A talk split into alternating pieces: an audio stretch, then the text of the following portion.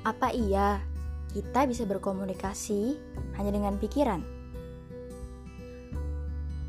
Mengapa hu lebih dingin dan ha lebih hangat? Apakah arti kasih sayang menurut anak ikan berbeda? Atau saat terkejut, mengapa kita mengucapkan "hah"? Kegelisahan yang bisa disuarakan bersahabat dengan hal menarik yang awam untuk dibahas. Aku, tapi bukan aku.